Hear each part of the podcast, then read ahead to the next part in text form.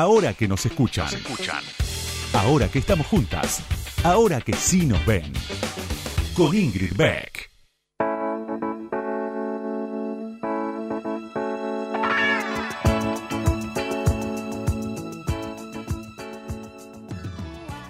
Buenas noches, ¿cómo les va?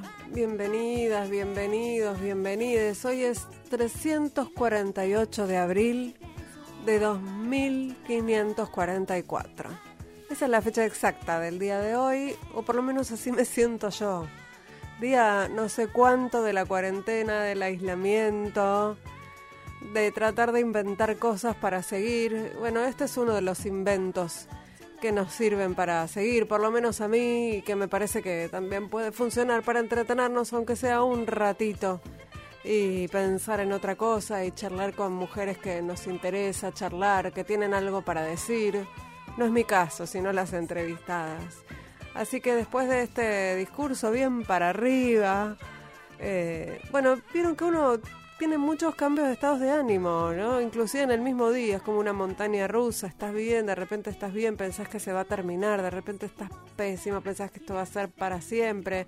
Esos 10 segundos a la mañana en los que te levantás y no te das cuenta si esto es verdad o no, y empezás a pensar que todo el mundo está en aislamiento, inclusive, no sé, Jennifer Aniston, por traer algo, alguien que se me ocurre, todo lo, hasta la gente más eh, importante del mundo, que no estoy hablando de Jennifer Aniston, fue lo que me vino a la mente, está haciendo su cuarentena en su casa, en mejores y en peores condiciones. Hermanados y hermanadas en, en, esta situación. Por supuesto que hay gente que la pasa muy, muy mal, muchísimo peor. Yo estoy hablando desde todos los privilegios que tengo. Pero bueno, bien vale un rato de queja. Pero no me quiero quejar más porque eh, el programa de hoy es un programa... Bueno, tenía muchas ganas de hablar con esta persona, a quien enseguida, con quien enseguida vamos a empezar a conversar. Eh, se las voy a presentar así. Enseguida vamos a hablar con Carolina Cuga, socióloga. O estamos hablando de Paulina Cocina, que no es cocinera profesional, pero que nos enseña a cocinar y nos ayuda en esta cuarentena, no saben cuánto. Ya, ya, ya, no se vayan. Ahora que nos escuchan, ahora que vos me escuchás, te cuento algo más sobre la invitada de hoy. Ahí va.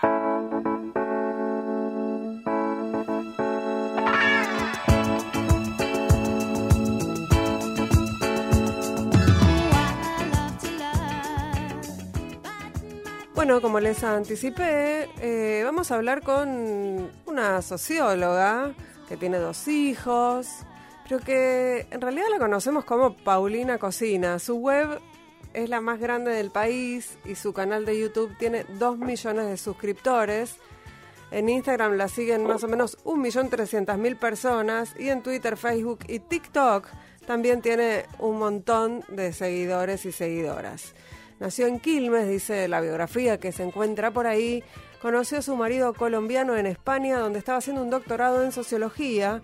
En 2008 comenzó a interesarse por el mundo web y con mucha dedicación, pasión y trabajo se convirtió en lo que hoy es la cocinera de redes más famosa de la Argentina y seguramente de otros países del mundo. Así que me doy el placer de estar charlando un rato aquí en Ahora que nos escuchan en radio con vos con Paulina Cocina. Bienvenida. Gracias, Ingrid. ¿Cómo estás? Estoy, estoy en el día 354 de abril, más o menos. sí, totalmente, totalmente. Estamos todos iguales. ¿Cómo te trata a vos el, el aislamiento? Eh, tengo ratos, tengo ratos en que todo parece normal eh, hoy justo hablaba con un amigo, viste que uno espera el día que te toca hacer las compras, salir, pero salir es un bajón también, cuando está bueno salir. Eh, y entonces tengo días, tengo días en los que la verdad es que mi situación es re cómoda, tengo una casa, trabajo desde mi casa, trabajé siempre desde mi casa, no tengo familiares enfermos, no tengo familiares que tengan uno de estos, viste, negocios que por ahí están rengusteados, no sé, gastronomía, esas cosas. Eh, entonces como que trato de agradecer en un punto esa situación, pero a su vez hay días que no podés, hay días que decís, mira, no tengo ganas de agradecer, estoy hinchada las bolas de estar adentro de mi casa, de tener encerrados a mis hijos, eh, así que bueno, nada, pues de a ratos, viviendo cada momentito. Pensaba que esta cuarentena obligatoria hizo que además, por supuesto, muchos y muchos tengamos que ocuparnos de las tareas domésticas que habitualmente eh, delegamos en otras personas y eso incluye la cocina y tu digamos, tu canal, tus canales, digamos, las redes y tu canal de YouTube se transformaron en una referencia aún más eh, eh, visible, ¿no? Que, hace, que hace un tiempo. Vos notás esa diferencia, me imagino. Tremendo, pero tremendo, ¿eh? Y no me lo esperaba, o sea, no me lo esperaba, no, mentira. Cuando mm, decretaron la cuarentena en Europa, que acá, pero ni por las tapas pensábamos que iba a pasar algo similar, todavía no había ni siquiera un solo caso, eh, yo hice, hice ese chiste en, en Instagram, dije, bueno, lo primero que pensé cuando, cuando dijeron gente encerrada fue más views porque mm. esto es así, esto funciona así, yo ya lo sé, si hay un domingo de lluvia, es una fiesta eh, para los que hacemos internet. Eh, pero no me lo imaginé, no me imaginé que iba a ser así. Es, es una locura, es tipo, todo se multiplicó al triple, bueno, es, es lo que le está pasando en, eh, en el mismo nivel a estructuras más grandes. Netflix creció terriblemente, Disney Plus también, eh, a, todos los que hacemos contenido nos está pasando algo así. Lo que pasa es que yo creo que con la cocina está pasando algo especial también. Sí. Eh, que es nada, es esto que acabas de decir, ¿no? Que la gente tiene que rebuscárselas para hacer lo que quizás antes o hacía otro o resolvía de otra manera. ¿Y vos estás tratando de adaptar tus contenidos a eso o te parece que son aplicables los de previo previos al aislamiento también? No, son los previos. Hago un par de contenidos que tienen que ver con eso, pero lo que la gente está buscando no tiene que ver con mm. contenido específico para esta situación, sino eh, con, no sé, tiene ganas de hacer pan, entonces busca una receta de pan, tiene ganas de hacer medialunas eh, y busca la receta de las medialunas. Eh, estamos hablando con Paulina Cocina. Eh, nosotros acá en este programa que se llama Ahora que nos escuchan, hacemos un recorrido sonoro por algunas, eh, algunos momentos en la historia y en la vida de las personas, eh, mujeres a las que entrevistamos. Así que te invito a escuchar un audio tuyo y seguimos charlando. A ver. Bienvenidos a Paulina Cocina. ¿Cómo te gusta este plato? Mil Prep, la serie en la cual preparamos un montón de comida en poco tiempo y tenemos la heladera llena de comida. ¡Mira todo lo que cociné! Súper, súper, súper, súper rico. Puede fallar el programa en el cual pruebo trucos de cocina, si está bueno, si están malos, si hay que repetirlos o no. Me planché el pelo para enseñarles a hacer pasta frola. No quería que se pierdan esta escena del chocolate que se cae. Adelante, señor director. Yo soy el señor director. Eh, bueno, estábamos escuchándote en una de tus, de tus presentaciones, de tus performances, ¿no? Porque tiene algo de performance. Eh, tiene, tiene algo así, sí. Eh, pero bueno, pensaba también que mucho del atractivo de, de, los contenidos, además de las recetas, tiene que ver con lo auténtico, digamos, pero sobre todo con el humor. ¿no? Con, vos te reís mucho de los demás, pero además te reís mucho de vos misma. Sí, totalmente. Sí, sí, sí, 100%. Y eso no tiene que ver con Paulina Cocina. O sea, yo soy así, mm. de, de toda la vida. ¿Y, y, y, el, ¿dónde, dónde entra la sociología en todo esto? Eh, no entra. No entra. no entra. No entra, o sea, eh, en el sentido, mira, hay varias cosas. Cuando yo digo que soy socióloga, lo, que yo hago ahora, eh, con, vos lo voy a hablar sinceramente porque creo que me vas a entender. Lo que yo hago ahora, que es contenido online, es un oficio de momento muy castigado. eh, es eh, Para mí el momento que estamos viviendo es muy único, es, es un momento en el cual gente eh, individual que no responde a, intereses más que los propios, eh, tiene acceso a, a audiencias muy masivas. Y entonces es un oficio muy castigado. Y yo siento a veces que dicen que yo soy socióloga, que decir que yo soy socióloga es como decir, es youtuber pero es inteligente. Sí. Eh, yo no ejerzo la sociología, estudié sociología, soy inteligente, lo asumo, no digo que no sea inteligente, pero eso no es por ser socióloga. Yo no, no o sea, yo estudié sociología, en un momento dejé de ejercer la sociología eh, y empecé a hacer esto que amo profundamente. Lo que tenga de inteligente no tiene que ver con ser socióloga, no entra en esto la sociología, no tiene nada que ver sé leer estadísticas y hacerle preguntas a los datos y eso puede tener que ver con haber estudiado sociología, pero ya está, yo no hago sociología desde YouTube. Después me pasa mucho que, sobre todo últimamente con la cuarentena, mucha gente me pregunta, ¿vos qué opinás como socióloga? Tipo, los sociólogos no opinamos. ¿Cómo voy a opinar como socióloga sin datos, sin... tipo, no, no iba por el lado de la opinión. Hacete un análisis.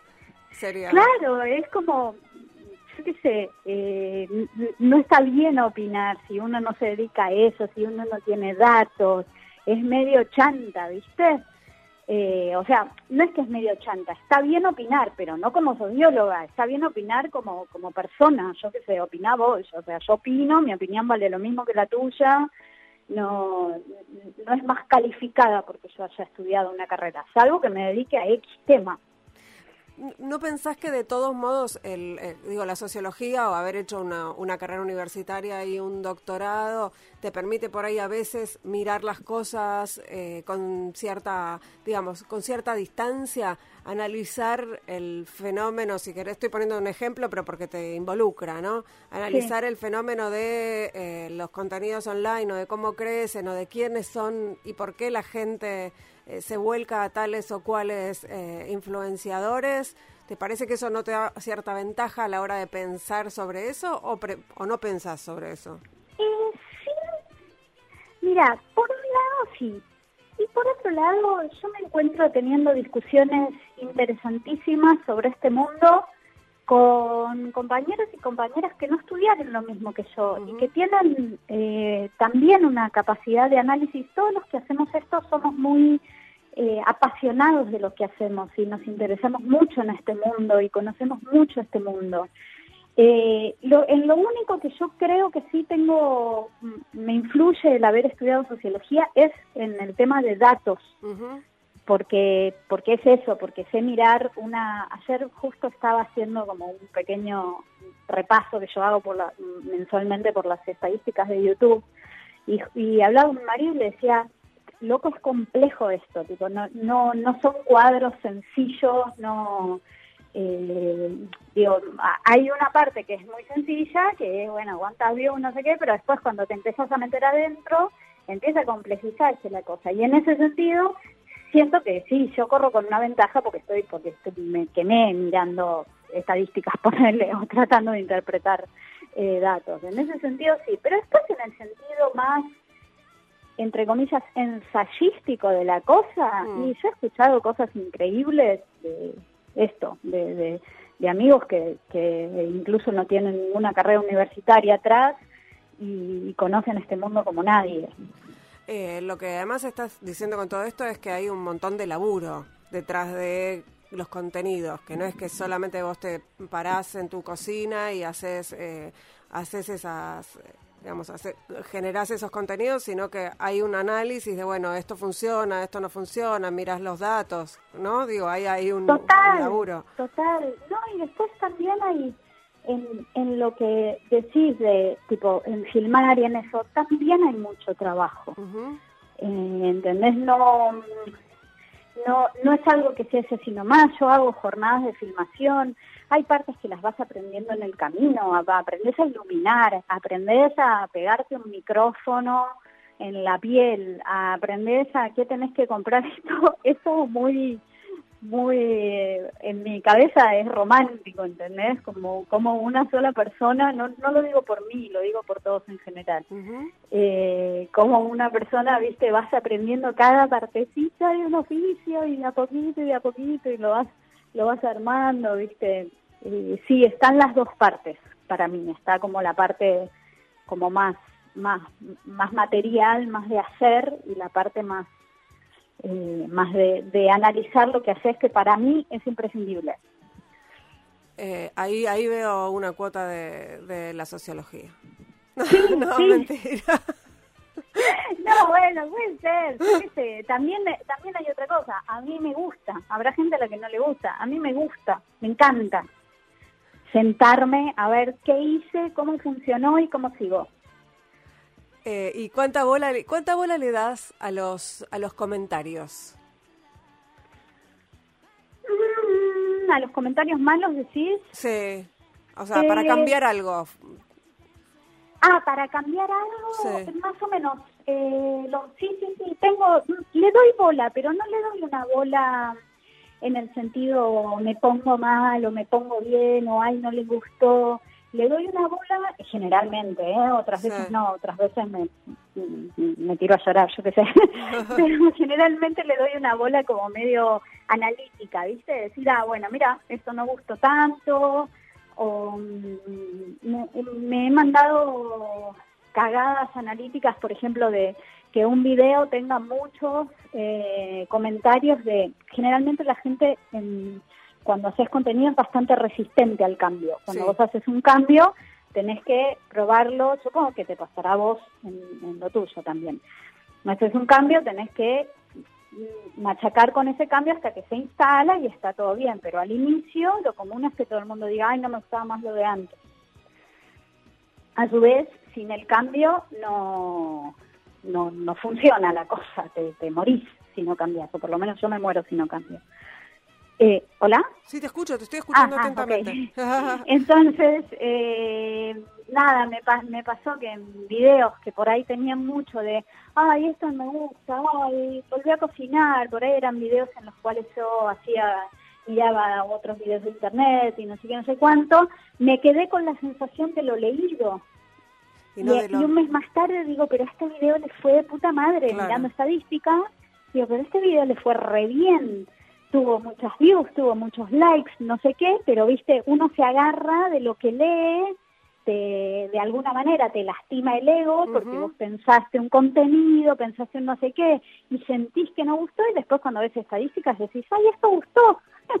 Entonces ahora lo volví a hacer y digo, bueno, ahora que ahora díganme lo que quieran, que yo ya voy a estar preparada eh, pero le doy bola, le doy bola, le doy bola. Si la gente le gusta o no le gusta, le doy bola para saberlo. Después, la, después tomo la decisión que yo considere correcta. Vamos a escuchar otro audio y seguimos charlando. Hay muchas cuentas que funcionan bien. A veces tiene que ver eh, con el tipo de recetas que sacás, con, eh, yo qué sé, con, sobre todo con las recetas. insisto, a mí me dicen siempre, no, sos vos, sos vos, no. Tiene que ver con las recetas, tiene que ver con que se pueden hacer. Yo sé que no soy yo porque cuando saco una receta que no está tan buena, no funciona tan bien. Ah, eh, claro, si no la gente entraría a verme a mí, no, la gente entra a ver recetas eh, y, se queda ahí. Se ¿Te sentís cocinera? No, para nada. ¿Para nada? No, no, no, para nada, para nada.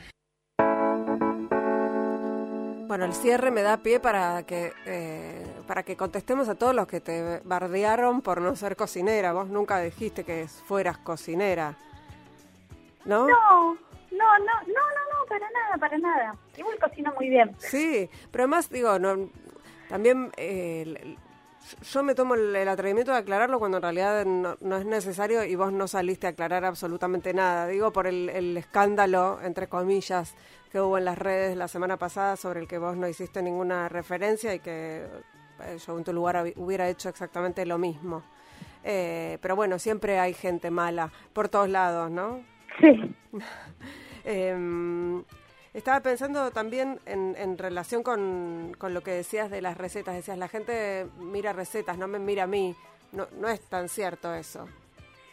Es re cierto, te lo juro. Y acá sí me voy a poner re socióloga te lo juro, créeme, está basado en datos lo que digo y está, es la vuelta, ¿entendés? Es la vuelta de una etapa en donde yo creí que me miraban a mí, hasta que empecé a ver datos. Pero, por ejemplo, cuando vos estás eh, mirando memes, o cuando estás eh, destruyendo, desmintiendo, digamos, hacks. Sí. Eh, ahí no hay recetas. no, pero vos. hay un contenido. Lo- yo lo que quiero decir con eso es lo siguiente. Si yo me pongo a contar mi vida personal, Mm, si yo, o sea, yo no digo que yo no tengo absolutamente nada que ver, porque las recetas que yo hago, a ver, chipá lo han hecho 70 personas y de repente a mí me va muy bien con esa receta, más que a otros. Yo no digo que yo no tengo nada que ver. mm. Yo lo que digo es que lo principal es el contenido, no y el contenido está por fuera de mí, ¿entendés? No- Quiero decir, Y no es por yo hacerte la modesta, sino que lo tenés eh, chequeado, digamos. te lo juro, te lo juro por mi vida. Lo que pasa es que, y acá voy a ser poco modesta, la verdad es que tengo buenas ideas, Ujú. ¿entendés? La verdad es que si me pongo a revisar videos de internet en un formato que es Instagram, que nadie lo había hecho, no sé qué, y ese punto me lo anoto, Sí, ¿entendés? Pero lo que importa es la idea, no que lo haga yo, ¿entendés? Quizás si se le hubiera ocurrido a otro, le hubiera dado de puta madre. sí. Probablemente tengas razón, razón en relación con los datos, pero hay algo de la personalidad, de lo carismático y de, y de la manera de transmitir que no, que no puede ser omitido. Pienso. Sí, pero es una parte, te juro que si yo saco una receta que es una cagada, no le va bien. No es que no la mira nadie, Mm, se asoma la gente a ver qué hizo Paulina, porque ya me conocen, no sé qué, pero te lo juro que no le va bien, te lo juro, te lo juro. Y no importa, o sea, y yo puedo haber estado divina, linda y graciosa, pero si la receta no está buena o si el comentario, o si el, lo que mirar, ponerle lo que vamos a mirar y cagarnos de risa no está bueno, eso, el video no funciona. Bueno, te creemos porque tenés los datos. créanme, créanme, no solo, no solo te voy a decir eso, sino que te voy a decir, nosotros tenemos en YouTube una curva que es hermosa para entender cómo funciona tu contenido, que es la curva de retención de audiencia. Mm, Es una maravilla, una cosa hermosa que ten- que- y de ventaja que tenemos los que trabajamos en digital. Nadie tiene esto. El minuto, el Eh, minuto a minuto esa- del, del- de YouTube sería, el segundo a segundo. Muy preciso, muy preciso. Entonces, cuando hay un hueco en esa curva, significa que la gente eh, pasó el video. ¿Viste? Mm. Cuando le das a adelantar, adelantámelo un poquito, que esta parte me aburre. Sí. Bueno, esa soy yo, ahí estoy yo, así lo descubrí.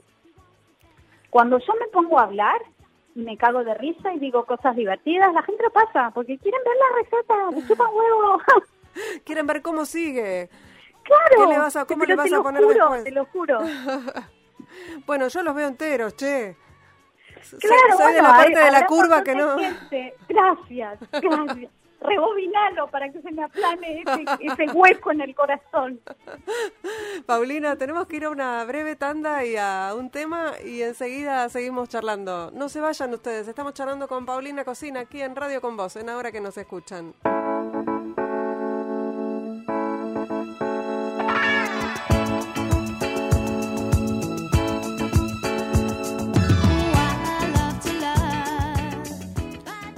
Aquí en Ahora que nos escuchan, segundo bloque de este día 344 de abril del 2544 y estamos hablando con Paulina Cocina, estos placeres que nos damos acá en este programa. Y pensaba eh, que mm, hay algunas cuestiones que vos tenés, digo, que tienen que ver sí con tu personalidad y que mm, trascienden las recetas, por ejemplo los datos sobre rock que tenés acum- acumulados y que hacen, eh, hacen un perfil de, de- de personaje, que además a mí me llama la atención porque me doy cuenta que tenés eh, seguidoras y seguidores que no deben haber escuchado rock nunca en su vida, ¿no? Como eh, vos te... Y otros que sí, ¿eh? Y otros que me tiran data y que yo ni- no tenía idea.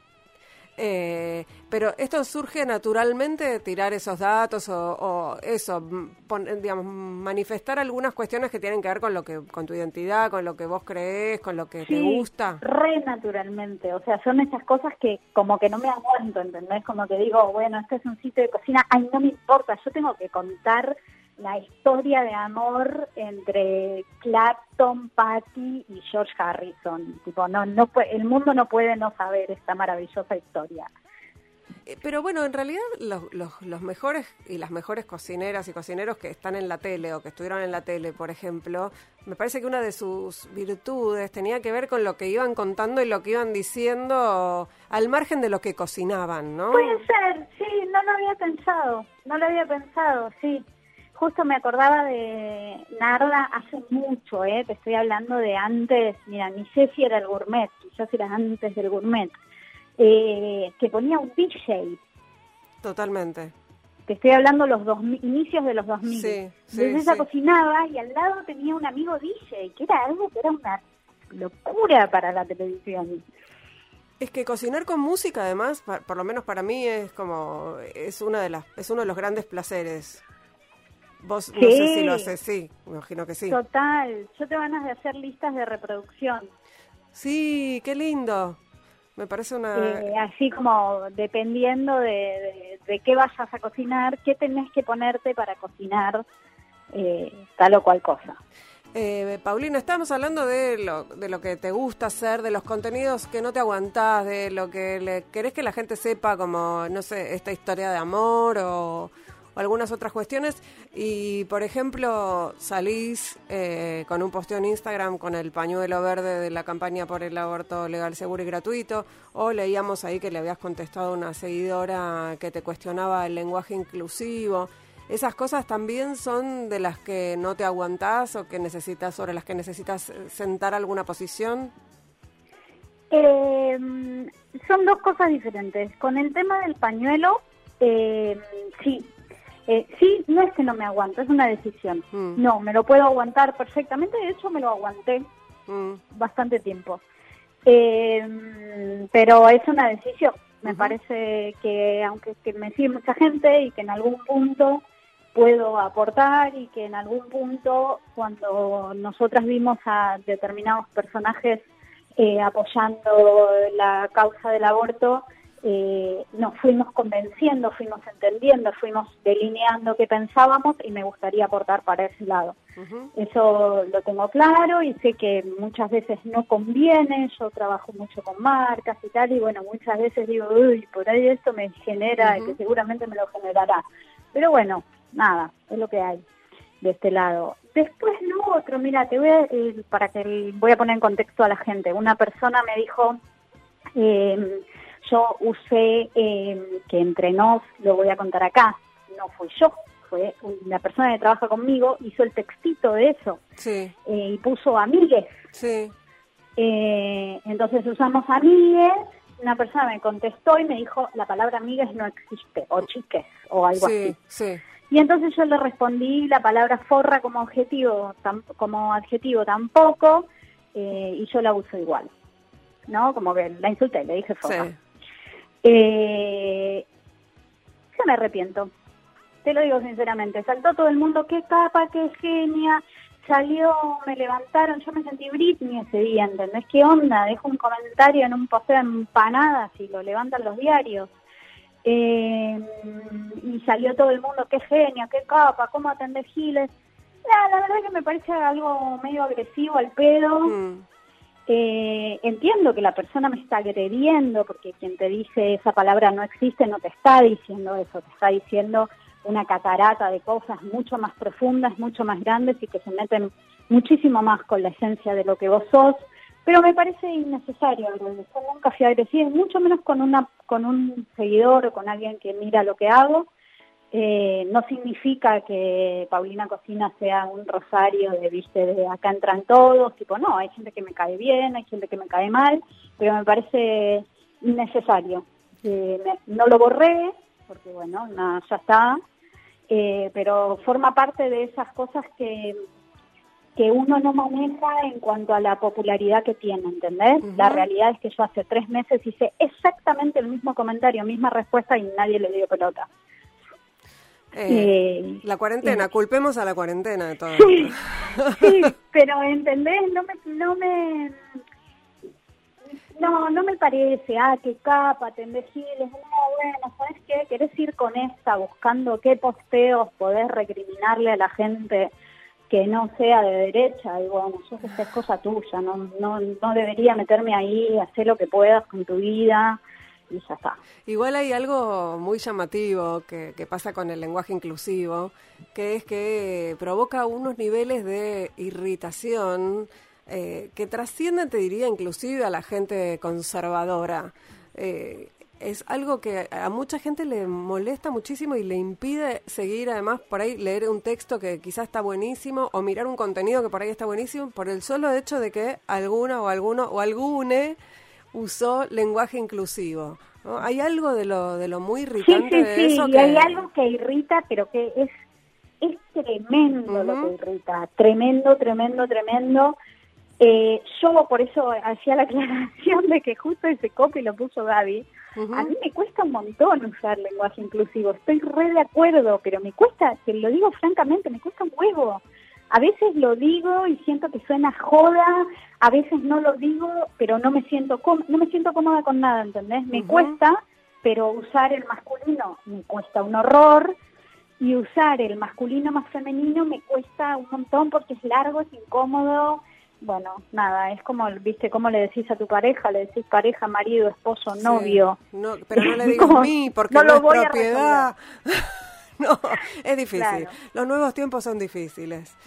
Son difíciles y son inclusivos. Eh, nos, Sí, nos traen sí. mucha... eh, tenemos que tenemos que cambiar muchas cosas. Y algunas personas, en mi caso, ya estoy grande, además. pero- Totalmente, pará, Ingrid, ¿no te pasa con el pelo? El otro día iba a hacer unas historias, mira, hace, mm, yo a veces me plancho el pelo, Ujú. es más, cuando quiero, cuando salgo a un lugar, no sé qué, me plancho el pelo. Entonces, cuando me plancho el pelo, la mitad de las personas me dicen, ay, qué lindo tenés el pelo. Y la otra mitad me empiezan a recomendar la, recon- la deconstrucción capilar, que el co-wash, que no sé qué, que no te lo planches, que, que te... Pará, déjame sí. el pelo patriarcal, por. Dios. Sí, sí, sí. Un poco de al patriarcado, yo siempre, el patriarcado todavía no se cayó, algunas todavía estamos bajo sus efectos, déjennos vivir. Claro, claro, aparte el pelo, mirá, no molesta a nadie. Paulina, vamos a escuchar otro audio y seguimos charlando. Bueno, ¿qué tal? Bienvenidos a Paulina Cocina. Tocaba receta hoy, pero resulta que mi hija me agarró, me agarró y me dijo que tenía un mensaje para transmitir, que por favor suspenda la receta y que la ayude a difundir su mensaje. Así que como ella es chiquita y le cuesta un poquito hablar todavía, ¿ven? Y yo que soy la mamá y la puedo traducir, les voy diciendo qué es lo que me está pidiendo que comparta con ustedes. ¿Cómo? Dice que traten de no juntarse con gente que les hace mal y que la violencia en la pareja no empieza de un día para el otro, sino que son pequeñas actitudes que van escalando hasta convertirse en una tragedia. También dice que por favor, si una persona les da miedo, lo cuenten. Dice que ustedes no son responsables de cuidarse porque, ¿cómo? Porque las mujeres no somos responsables de los actos de violencia contra nosotras y que nadie tiene derecho a hacerles daño. También dice que sean solidarias con las demás mujeres y que no las juzguen tanto, sobre todo si son feministas, Como yo. como ella.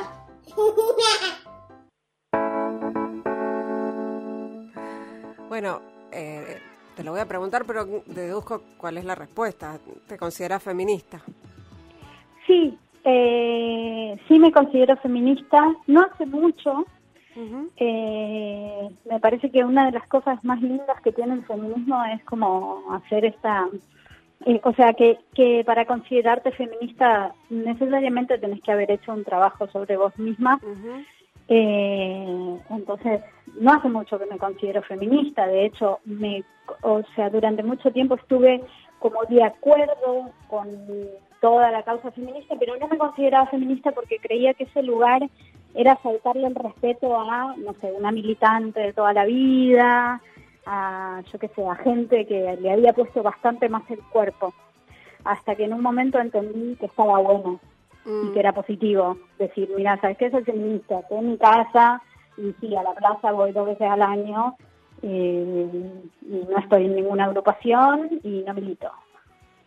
la hago desde acá. Entendí que, que esta causa se puede hacer desde cualquier lugar y me parece buenísimo. Eh, sí, es esa práctica cotidiana y laboriosa además. Sí. ¿Y, y cómo, cómo ejerces, digamos, tu, tu práctica feminista, por llamarlo de alguna manera, en relación con tu laburo y en tu casa? Eh, o porque laburar en casa implica, obviamente, compartir de alguna manera las tareas de cuidado, bueno, Sí. esas cosas que... Y además Mira, enti- yo- entiendo que tenés un compañero con el que además eh, compartís eh, eh, los contenidos, ¿no? O sea, laburan juntos o yo estoy Sí, equivocada. sí, sí. Sí, laburamos juntos. Eh, mira, eh, en cuanto al tema casa y tal, yo no puedo decir nada porque mi marido hace más que yo. O sea, punto. No, te lo juro, es una historia rara, sé que no le pasa a todo el mundo. Y es más, esto es así desde desde antes que yo me asuma feminista y desde y es más, te voy a contar algo. En algún momento sentí que me que invadía un lugar mío hasta que en un momento dije, soy una pelotuda cuerda. ujú. ¿Cómo, cómo, ¿Cómo me va a pasar esto con lo que todas las mujeres se quejan y yo no Yo sentía que era menos mujer porque no me podía quejar de eso, ¿entendés? Sí, entiendo perfectamente porque tiene que ver con, con, la, con la, la cultura en la que vivimos. Claro, yo me juntaba y mis amigas estaban recontra mil agotadas con sus hijos y yo estaba fresca como una lechuga y todas se quejaban del marido y yo como, mm, bueno, viste, inventando algo hasta que un día dije, loco, tengo suerte, ya fue, hacete cargo de que, de que elegiste esto también. Eh, bien, pero te lo juro que, que es así, eh, por ese lado. Y después hay mucho trabajo que no es solo mío, que también, digo, por supuesto mi marido tiene 20.000 cosas eh, de macho, pero justo no son esas. Ponele que es el, el más, más mansplainero de la galaxia. Pero justo esas no. Las de, las de las tareas no son. Todo no se puede. Y después eh, mucha mucho laburo con los hijos, ¿viste?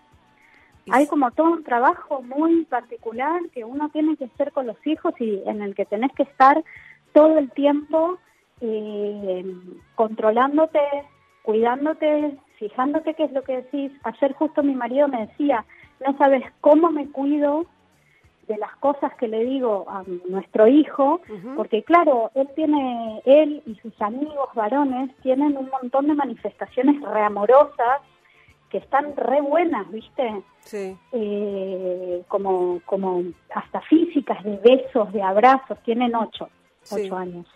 Y él me decía, ¿no sabes cómo me cuido? Eh, cuando escu porque justo habíamos una, escuchado una conversación de- en la cual se decían que se querían con el amigo y no, pero vos sos mi mejor amigo, vos estás bien y te quiero un montón y no sé qué. Y él me decía, me cuido un montón de que no se me zafe porque la cagamos y si, si en algún momento decimos al- alguna que no va o alguna que nos dijeron a nosotros. Sí, Eh, para mí ese es como el laburo más, más finito, ¿viste? De decir, o a mí me pasa también mucho de, de tratar de equilibrar en el sentido, desde muy chiquititos intento no decirles cuando tengas un novio a mi hija, cuando tengas una novia a mi hijo, como decirle, bueno, cuando estés en pareja o cuando tengas un novio o una novia, eh, y no es natural eso, me cuesta un huevo, pero bueno, así creo que tiene que ser. Sí, porque además nos van a sorprender, digo, las- cuando, cuando otra vez, por ejemplo, eh, la- eh, hablando con, con adolescentes y te dicen, no, no se habla más de noviazgos violentos, en todo caso de relaciones, de vínculos, cuando Claro. hablamos de violencia, ¿no? Porque ya no todos nos ponemos de novios, ¿no? Es como una figura que está desapareciendo, bueno, y que para nosotros es una deconstrucción enorme, para ellos es eh, absolutamente natural, eh, que, Total. que es buenísimo, pero es, va a ser un laburo tremendo en la crianza, para, la crianza para los padres y las madres, en realidad. Adap- Sí, sí, adaptarse A, a- a todo eso que, que, que les está pasando a ellos ahora. Sí, sí, sí, total. Eh, tenemos más audios para escuchar. eh, a ver. Cuando haces contenido, eh, la plataforma es lo que tenés que estudiar para saber qué tenés que hacer para que te vaya bien ahí. Claro. Eh, salvo esto, salvo que seas una mega estrella y se va a llenar, pero bueno, por ahí no estás haciendo contenido, estás posteando fotos de las vacaciones. Eh, y en cada, a cada plataforma hay que darle lo que pide. Yo manejo dos plataformas por separado, que son, en realidad manejo todas por separado, pero manejo sobre todo contenido para YouTube y para Instagram por separado y luego replico de, es una estructura interesante porque em, en Facebook y en el resto replico lo que hago en esas redes. Pero en YouTube es como mi, mi YouTubito, le digo yo, tipo, lo toco solo yo, es mi... Tu hijo. Sí, sí, sí, No lo puedo soltar, no puedo. Es como mi programación habitual, mi, mi programación pura y dura, y en Instagram em, pruebo cosas. Pruebo temas, cosas, y cuando resultan, me lo llevo a YouTube. ¿Cómo, ¿Cómo fuiste creciendo como generadora de contenidos, como productora, como realizadora? ¿Cómo, ¿Cómo fuiste creciendo? ¿Cómo ves lo que empezaste a hacer y lo que haces ahora? ¿Te equipaste, eh, estudiaste o fue todo ensayo y error? Estudié eh, autodidacta porque, claro, estas cosas como que no se estudian, sí, podría haber estudiado cosas que tienen que ver con cine, con no sé qué, pero en, esto que estoy trabajando yo todavía no hay algo para estudiarlo. Eh, lo estudio todos los días, o sea, todo el tiempo trato de estar actualizada. Eh, no me quité tanto me quité muy poco. Mm. Tengo la misma cámara de toda la vida, eh, o sea, el, los videos, el video del 2013 está filmado con la misma cámara de este, compré un lente nuevo que es una maravilla, eso sí. Eh, pero no me equipé tanto. Eh, lo que sí hice fue, lo que sí hago es como, yo, pero lo hago espontánea, te lo juro, es, es una cosa que es tan densa que no podría hacerlo si no me interesara. Yo soy re curiosa, Sí. a mí me interesa saber cómo funciona Internet. me interesa saber eso, cómo funciona el contenido en Internet y, veo datos chiquititos y leo a gente y, me entero cuando no sé qué perfeccionaron el algoritmo de no sé qué. O sea, es medio nerd y me gusta. Y, bueno, esa, esa es tu formación, digamos, para, para, digo, me imagino para saber a qué hora subís un video, qué, qué pones en cada lugar, esto que contás de cuando, hablando de curvas, cuándo sube, cuándo baja. Sí. Eh, y, y, supongo que es esto de, de, tratar de hacer lo que te gusta y darle y darles el gusto a los a los seguidores. E, es esa combinación. Sí, sobre todo de entender. Para mí eh, no se trata tanto de dar el gusto, sino de saber qué paso uno está dando. Mm. ¿Entendés? Yo ya sé, eh, por ejemplo, amo el pescado. Yo ya sé que si saco una receta de pescado, no funciona. A veces la saco igual, porque me da igual, porque quiero sacar una receta de pescado, pero bueno, ya tengo medido que no funciona. Yo ya sé, no vaya a ser que me crean como a mí me gusta el pescado, la serie Qué rico el pescado va a, ser espectacular. No, la serie Qué rico el pescado me va a dar mucha satisfacción a mí, va a ser una cagada en cuanto a views. ¿Y, y, a qué, y a qué se a qué se atribuye que, que, a la gente no le gusta el pescado? No, no. Eh, comen poco pescado. Acá comen poco pescado. O sea que podría ser eh, un éxito en España, por ejemplo. En España, por ejemplo, si si virara, si tratara de buscar videos de ahí, quizás prepararía algo más eh, con el que tenga que ver con ese lado, pero sí. Después hay algunas que son como universales, ¿entendés? Las cosas dulces le gustan a todo el mundo, funcionan re bien. Hasta hace un tiempo los canales de dulce eran mucho más grandes que los de salado, ahora no, ahora se invirtió esa tendencia, pero hasta hace un tiempo era así. ¿Y Al dulce le iba mucho mejor. ¿Y cuál es tu, tu receta más, más, más exitosa en términos virales? Me, Medialunas es el video más visto. ¿Medialunas y? Eh, Medialunas es el video ah, más visto. medialunas. sí, Medialunas. Las Medialunas de hojaldre, ¿viste? Las, Medialunas de manteca de toda la vida. Sí. Eh, ese es el video más visto de mi canal. Y, es por lejos el más visto de la cuarentena. Explícame, no sé, pero la gente quiere hacer medialunas en la cuarentena. La gente quiere comer harinas en la cuarentena, digamos todo. Sí, total, totalmente, totalmente. Tenemos que hacer una pequeña pausa, vamos a hacer una tandita, una canción y charlamos un ratito más con Paulina Cocina aquí en Ahora que nos escuchan en Radio con Vos. No se vayan.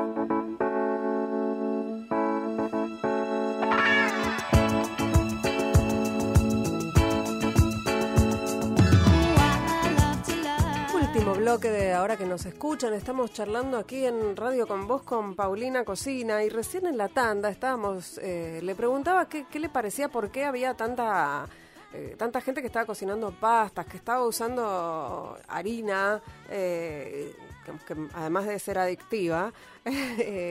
Y de traer tanto placer a la hora de comer, bueno, eh, me daba esa impresión, ¿no? Y, y Paulina me, me, daba una hipótesis que quería que, la, que, la, que, la, diera al aire, que me parecía absolutamente posible. Eh, me decías que tiene que ver con el tiempo que tenemos ahora. Sí, no. exactamente. Eh, tiene que ver con, yo qué sé, con lo que yo le contaba, es que los números están teniendo un comportamiento como de fin de semana. Uh -huh. Usualmente las páginas de cocina, en otras se comportará de otra manera, tenemos como mucho tráfico los fines de semana, que son cuando la gente tiene tiempo de, de cocinar, uh -huh. de dedicarse a la cocina por placer, más allá de resolver, de preparar la vianda, de darle de comer a los hijos y tal. Bueno, en esta cuarentena están teniendo, los números están teniendo ese comportamiento, comportamiento que nosotros solo vemos el sábado y el domingo, todos los días. Eh, Paulina, ¿cómo te llevas con esta, digamos, tendencia mundial al del, por un lado, el veganismo y por otro lado esto que tiene que ver con consumir productos? Son, creo que son dos cosas distintas, pero por ahí se unen en algún punto esto de consumir productos agroecológicos, eh, no industriales, sin conservantes. Eh. Mira, eh, con el veganismo me llevo, o sea, no soy vegana ni a palo, soy vegana, pero por supuesto respeto mucho, eh, no me gusta esta joda de, ay, no soy vegana, no, no, respeto un montón la decisión, entiendo que es una decisión más política que, que gastronómica, uh -huh. Eh, y me llevo muy bien porque me gusta mucho lo que los veganos hacen con la cocina.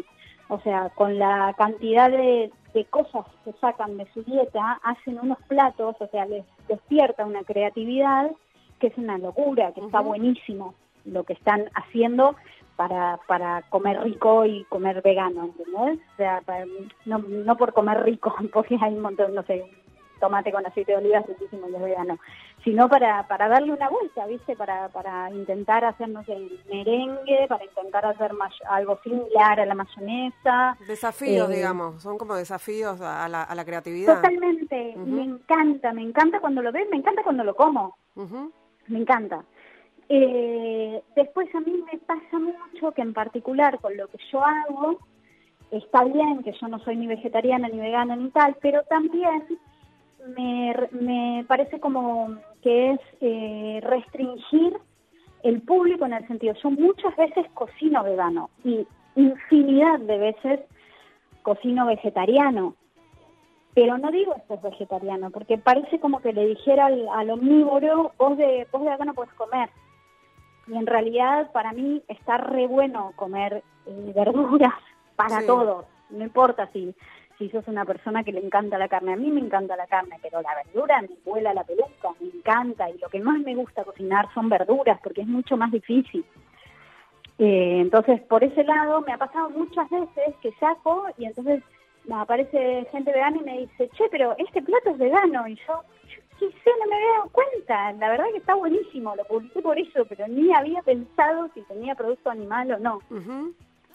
eh, y después, por otro lado, eh, todo este tema de comer orgánico y tal, yo qué sé, es un lujo, es la realidad. Uh -huh. Es un lujo que yo, eh, que yo, del que yo formo parte. Yo compro, yo compro los huevos de las gallinas tal, porque mi hija come huevo todos los días, eh, quiero darle eso, yo trato de, a, a veces sí, a veces no, Mm. Eh, de, de, pedir la verdura que sea orgánica, yo compro productitos así allá, no es la línea que sigo en Paulina Cocina, porque la verdad es que es la realidad de muy, muy, muy poquita gente, sí, entre las cuales estoy yo. Pero yo no voy a salir en Paulina Cocina a decir tenés que comprar todo orgánico porque, porque no, porque no sé, de momento es, es muy caro. Eh, ¿Adaptás tus recetas a, por ejemplo, la crisis? Sí, 100%. Lo, lo pensás Totalmente. así, hacer Igual con... nunca, nunca, Paulina Cocina nunca fue un sitio que use trufa. Mm. Eh, pero más allá de eso, más que la crisis, lo que hago es como tratar de federalizar, o sea, con la crisis, pero ya te hablo de hace varios años, se, mm, la cosa se puso como más, eh, como que antes quizás dudaba en si usar o no determinado ingrediente, no lo dude más. Es como, mira, salmón no voy a cocinar, ni siquiera para la fiesta, porque Mm. nadie va a cocinar salmón. Eh, dije salmón por decir, no sé, un Sí, sí. lomo o lo que Algo sea. carísimo, o- sí, que solo para, para pocos. Pero lo que sobre todo trato es de federalizar, ¿viste? No puedo cocinar y, y las tengo yo las cosas, ¿entendés? Pero no puedo cocinar con cosas que se, solo se consiguen en el barrio chino de Buenos Aires. Mira, la verdad que alguien que está en Formosa tiene que poder seguir la receta. Eh, quizás esas cosas que por ahí son más, curios- más curiosidades de, ay, mira lo que consiguió, no es que no las muestro, pero por ahí las muestro en una historia de Instagram.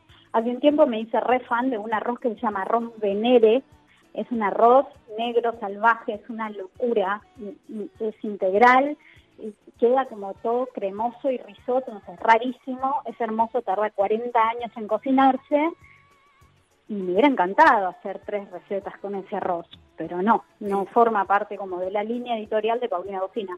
Lo mostré en historias, conté, conté que me había vuelto loca y ya está. Eh, Paulina, ¿y esta decisión de federalizar o de hacer eh, recetas con productos populares, digamos, que se consiguen en, en todos los eh, en todos los negocios, en todos los supermercados de todo el país, eh, es una decisión ed- editorial ideológica y además comercial o, o- o, digamos es una combinación de las dos o de una o de otra? No, comercial me... Mira, ni siquiera te diría que ideológica. Es una decisión, yo qué sé, me apunto a un público que es amplio. Eh, y que yo no sé de dónde sale, pero quizás en algún momento me di cuenta que quizás alguien en algún, en algún momento al inicio de Paulina Cocina me puso, eh, yo qué sé, no sé, che, esto no, no, lo voy a, no lo va a conseguir nadie, y vos decís, uy, tiene razón, ya está. No, no, no es más que eso, que empatizar un poco con una persona que no vive en el, en el núcleo urbano que, en el que vas a conseguir casi todo, eh, que ni siquiera se consigue en todas partes, se consigue en una zona puntual de la ciudad determinadas cosas. Entonces, bueno, si vivís en Quilmes tampoco te vas al barrio chino a comprar el arroz venere. ¿Y En Quilmes se consigue todo igual. Eh, y después comercial no, al contrario, me pierdo de cosas. Me ¿Por- pierdo de cosas porque a veces eh, me hacen unas propuestas que tienen que ver con un producto más refinado, refinado en el sentido más, más gourmet, que a mí me encanta, que a mí me encantaría tener, pero que yo por ahí le digo a la marca, che, mira, fíjate, porque me parece que Paulina Bocina no es el mejor canal para tu producto, es un producto recheto, eh, que vas a encontrar a alguien que te lo represente mucho mejor que yo, que después de tu producto voy a usar, eh, no sé, los fideos del supermercado, ¿entendés? Paulina, cuando empezaste, eh, ¿pensabas que iba a ser un medio de vida? Cuando empezaste a laburar con internet, por llamarlo de alguna manera. Mira, cuando empecé a subir videos, no, porque directamente no, no existía, pero en 2013, 14, cuando volví a, porque yo lo dejé como por cinco años, cuando volví a hacer eh, Paulina Cocina, sí, no esto que es ahora, pero sí, eh, yo como te digo, siempre estaba como muy, yo vengo de la época de los blogs, y en los blogs, cuando vos tenías un blog, era casi imposible que te vaya bien si no te ponías a estudiar cómo funcionaba, ¿viste? Porque era más jodido, tenías que posicionar palabras clave, Sí. tenías, ¿viste? Estaba jugando adentro de Google. Eh, entonces, se me fue de la cabeza lo que iba a decir. Ah, entonces, eh, cuando volví, como yo ya estaba metida en ese tema, había tenido otro blog de otras cosas, no sé qué, eh, yo sabía que los sitios de cocina sacaban libros. Pues, eh, ese era mi horizonte, era como, ah, bueno, de esto se puede vivir, por ahí te compran un banner para tu página y por ahí sacas un libro. Eso era lo que yo pensaba. No Claro, que me la- levanten el claro, la- comentario del poste de empanadas. Claro, no, no, pero pienso en eso, en la cabeza de, de alguien en ese momento que es, eh, la guita la voy a hacer con el objeto físico, ¿no? Con Claro. el libro, el, el- Totalmente, es que no, como que no, no, no estaba desarrollado, viste, no existía. Igual yo tuve mucha suerte en el sentido de que siempre estuve como, como un pasito adelante sobre las cosas que iban pasando, ¿no? Cuando yo empecé a trabajar con marcas, yo le tenía que explicar a la marca lo que yo hacía. La primera vez que me... Esto nos pasó a muchos, no me pasó a mí sola, ¿eh? Le tenía que explicar, ¿viste? No, mira, esto es así, lo va a ver tanta gente, hay un mundo ahí que es completamente independiente, no sé, al mundo de la tele o al mundo que te va a ver en un, anuncio en un diario. Eh, sí, además en ese sentido, y, y después como empecé muy temprano, eh, la ventaja del primero, ¿viste? Siempre fui una buena opción. Mi sitio cuando tenía, eh, o mis redes cuando tenían 50, o 10.000 seguidores, eran un montón. Sí, claro. Y cuando tenían 20.000, eran un montón. Eran bocha de gente porque el resto tenía, o por ahí había dos que tenían 20.000 y el resto tenía 5.000. Entonces yo siempre fui una, buena opción dentro del panorama junto con otros compañeros, no, no solo yo. Junto con Locos, que también es gente que empezó desde hace mucho tiempo, Tefi Russo. Eh, siempre hubo un grupete de gente que empezó primera, que siempre fue una opción copada. Eh, Paulina, se nos, se nos terminó el tiempo, me encantó charlar con vos. Tenía, ah, estuvo hermoso, tenía pasé bomba. Muchísimas ganas de, de, conocer un poco más sobre lo que había detrás de, de esos videos y de esos posteos y de esas recetas eh, maravillosas, así que realmente te agradezco que te hayas tomado este rato para, para charlar conmigo. Eh, ojalá no dentro de mucho podamos hacer uno acá en el piso. Eh, eh, estaría buenísimo. Con distancia social, con lo que sea, pero... con barbijo, pues. Pero más de cerca. Eh, te mando un beso enorme y te agradezco muchísimo de verdad que, que nos hayas dado este rato de tu tiempo y esperamos más y más y más recetas. Bueno, gracias a vos, estuvo re lindo, a mí también me encanta lo que vos haces, así que nada, ahí estoy compartiendo el tema en las redes eh, la, la, pasé bárbaro. Bueno, Te mando un besote enorme. Beso. Y a nuestras oyentas y nuestros oyentes, eh, gracias por habernos acompañado en este programa que hicimos con Antonio García en la producción, Andrea Roques en las redes y Alejandro Barrero en la operación técnica. Nos reencontramos aquí en Radio con vos el próximo miércoles a la medianoche o jueves a las cero, como más les guste. Chau.